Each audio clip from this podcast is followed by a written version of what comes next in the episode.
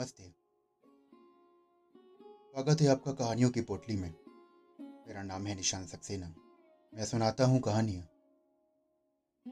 आइए आज सुनते हैं शरद चंद्र चट्टोपाध्याय जी की लिखी एक बंगला कहानी, बली का बकरा।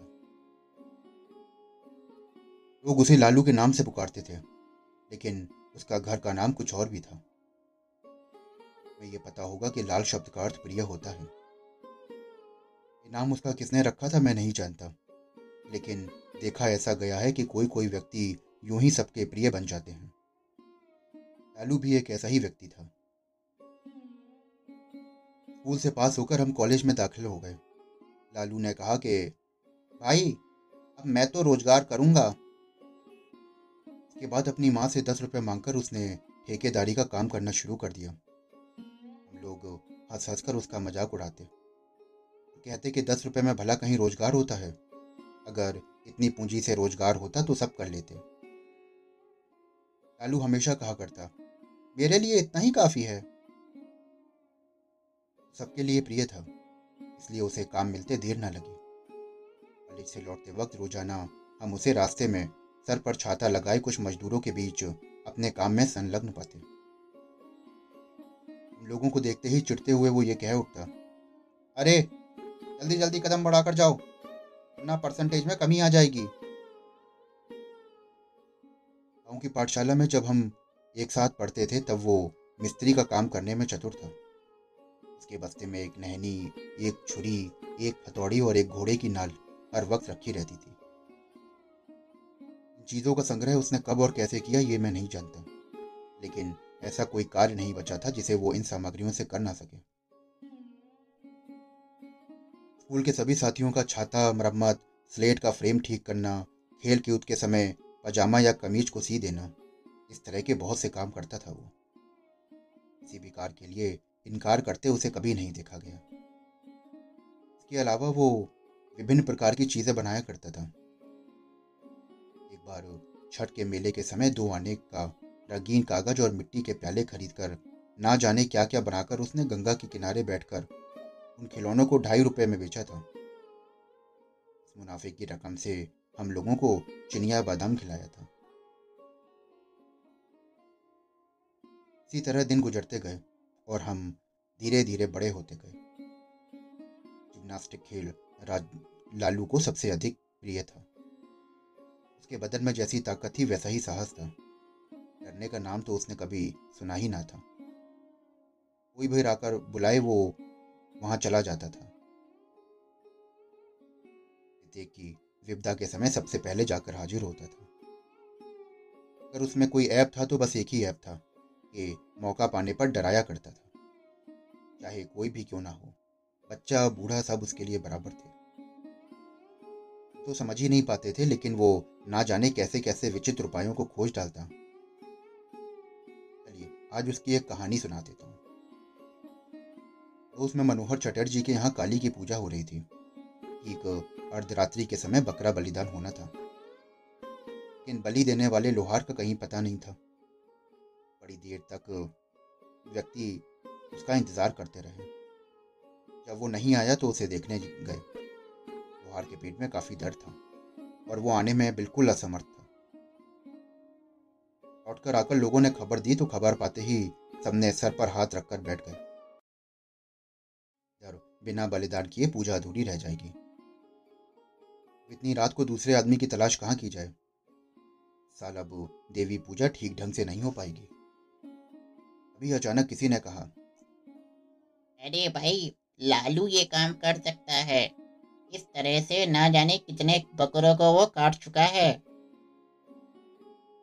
ना कहना था कि कुछ लोग लालू के घर उसे बुलाने के लिए दौड़ पड़े। लालू उस समय सो रहा था। कर बोला कि, नहीं, मैं नहीं जा पाऊँगा, अभी मुझे बहुत तेज नींद आ रही है।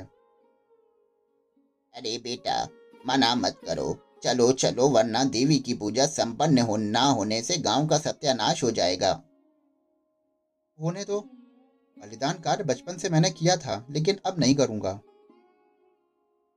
जो लोग बुलाने आए, वो काफ़ी मान मनोबल करने लगे, क्योंकि बलिदान के मुहूर्त में अब सिर्फ़ पंद्रह मिनट बाकी थे।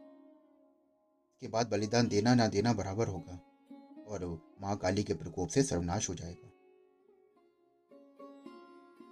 लालू के पिता ने आकर कहा, ये चारों तरफ़ से निराश होकर आए हैं।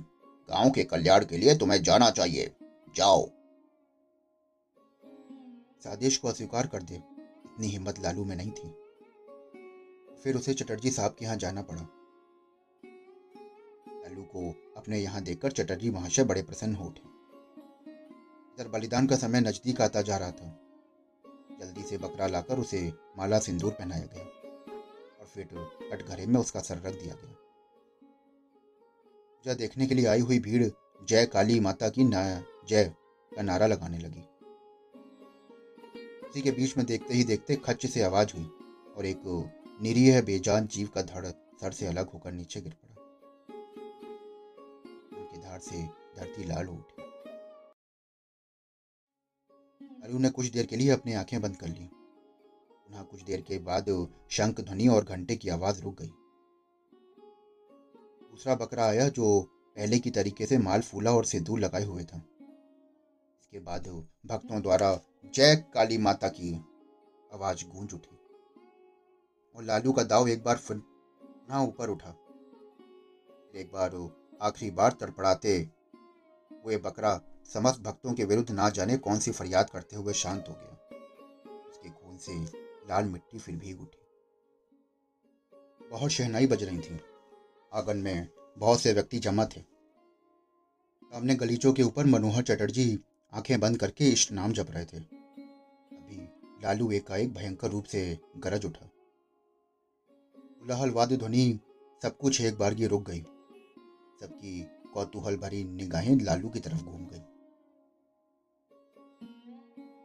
लालू ने बड़ी बड़ी आँखें नचाते हुए कहा, और बकरा कहाँ है? के भीतर किसी ने डरते हुए पूछा, और बकरा?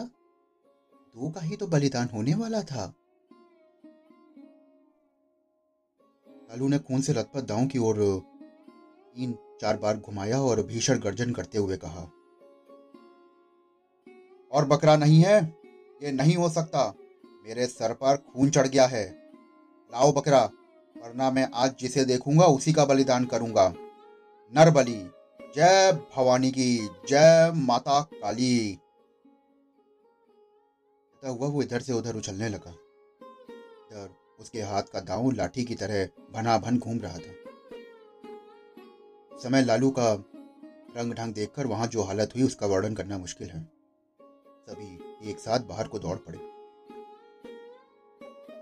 डर रहे थे कि कहीं लालू उन्हें पकड़कर बलि पे ना चढ़ा दे। इस भगदड़ के कारण वहाँ की हालात और ज़्यादा खराब हो गए। कोई इधर गिरा तो कोई उधर गिरा। कोई मुँह के बल गिरा तो कोई सर के बल गिरा। कोई किसी के हाथ के नीचे भाग रहा था तो, तो कोई किसी के टांग के नीचे से। बहुत देर तक ये सब कांड चलता रहा और फिर सब शांत हो गया। लालू गरज उठा। मनोहर चटर्जी कहाँ है? रोहित, कहाँ है? रोहित महाशय दुबले पतले थे और इसी भगदड़ के समय काली देवी की प्रतिमा के पीछे जाकर छिप गए थे। गुरुदेव महाशय कुशासन पर बैठे माला जप रहे थे। हालात देखकर वो भी एक बड़े खंबे की आड़ में जा छिपे। लेकिन मनोहर चटर्जी अपनी भारी भरकम तोन लेकर भागने में से लाचार थे। लालू ने आगे बढ़कर कहा कि, चलो, अब तुम्हारी बलि दे देता हूँ। कसकर उसने हाथ पकड़ रखा था। दूसरे हाथ में दांव देखकर चटर्जी के प्राण छूक गए। रोते हुए विनती करते हुए बोला ला, लालू बेटा जरा शांत होकर देखो। मैं बकरा नहीं हूँ आदमी हूँ। अरे रिश्ते नाते में तेरा ताऊ लगता हूँ। तेरे पिताजी मेरे छोटे भाई की तरह हैं। ये सब मैं नहीं जानता। इस वक्त मुझे खून चाहिए। चलो तुम्हारा बलिदान करूँगा। जगदम्बा की यही इच्छा है। नहीं बेटे माँ की ये इच्छा नहीं है वो तो जगत जननी है। वे जगत जननी है इसका पता है मुझे। फिर बल, बकरा बलिदान करोगे? मुझे बलिदान के लिए अब बुलाओगे? नहीं बेटा नहीं नहीं नहीं अब बलिदान कभी नहीं कराऊँगा। मैं काली माता के सामने कसम खाता हूँ। आज से मेरे यहाँ कभी कोई बलिदान नहीं होगा। हम्म ठीक कह रहे हो अब अब मेरा हाथ छोड़ दे, अब मैं कहीं नहीं जाऊँगा और ना कभी भी एक काम कराऊँगा। लालू ने हाथ छोड़ते हुए कहा अच्छा ठीक है, जाओ। मैं छोड़ दे रहा हूँ, लेकिन पुरोहित कहाँ गया? हाँ है वो गुरुदेव। कहते हुए वो फिर गरज उठा। फिर कमरे में से इधर उधर टहलते हुए बरामदे के करीब गया। का भयंकर रूप देखकर खंबे की आड़ से गुरुदेव और प्रतिमा की आड़ से रोहित जी दोनों एक साथ करुण स्वर में दो प्रकार की आवाजों में चीख उठे। दोनों का स्वर दो ढंग में ऐसा बेसुरा हो गया कि लालू अपने आप को संभाल नहीं पाया। हंसता हुआ दांव एक और फेंक कर भाग खड़ा हुआ। ये समझते किसी को देर न लगी कि लालू ने यह सब ढोंग किया था। सचमुच उसके ऊपर काली माता सवार नहीं हुई थी। यह कांड लोगों को डराने के लिए ही उसने किया था। कुछ ही देर में पुनः भक्तों की भीड़ जुट गई। भी पूजा पूरी नहीं हुई थी। थोड़ी देर में महाकलरव के साथ पूजा समारोह शुरू हो गया।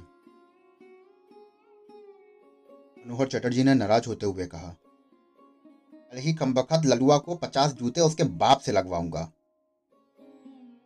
लेकिन उसे जूते नहीं खाने पड़े। सवेरा होने से पहले वो गाँव से गायब हो गया। एक हफ़्ते के बाद वो एक दिन शाम को मनोहर चटर्जी के यहाँ जाकर उनसे माफ़ी मांग कर आया। बाप की नाराज़गी भी दूर हो गई। लेकिन इससे फ़ायदा यह हुआ कि उस घटना के बाद मनोहर चटर्जी के यहाँ कभी भी बलिदान नहीं हुआ।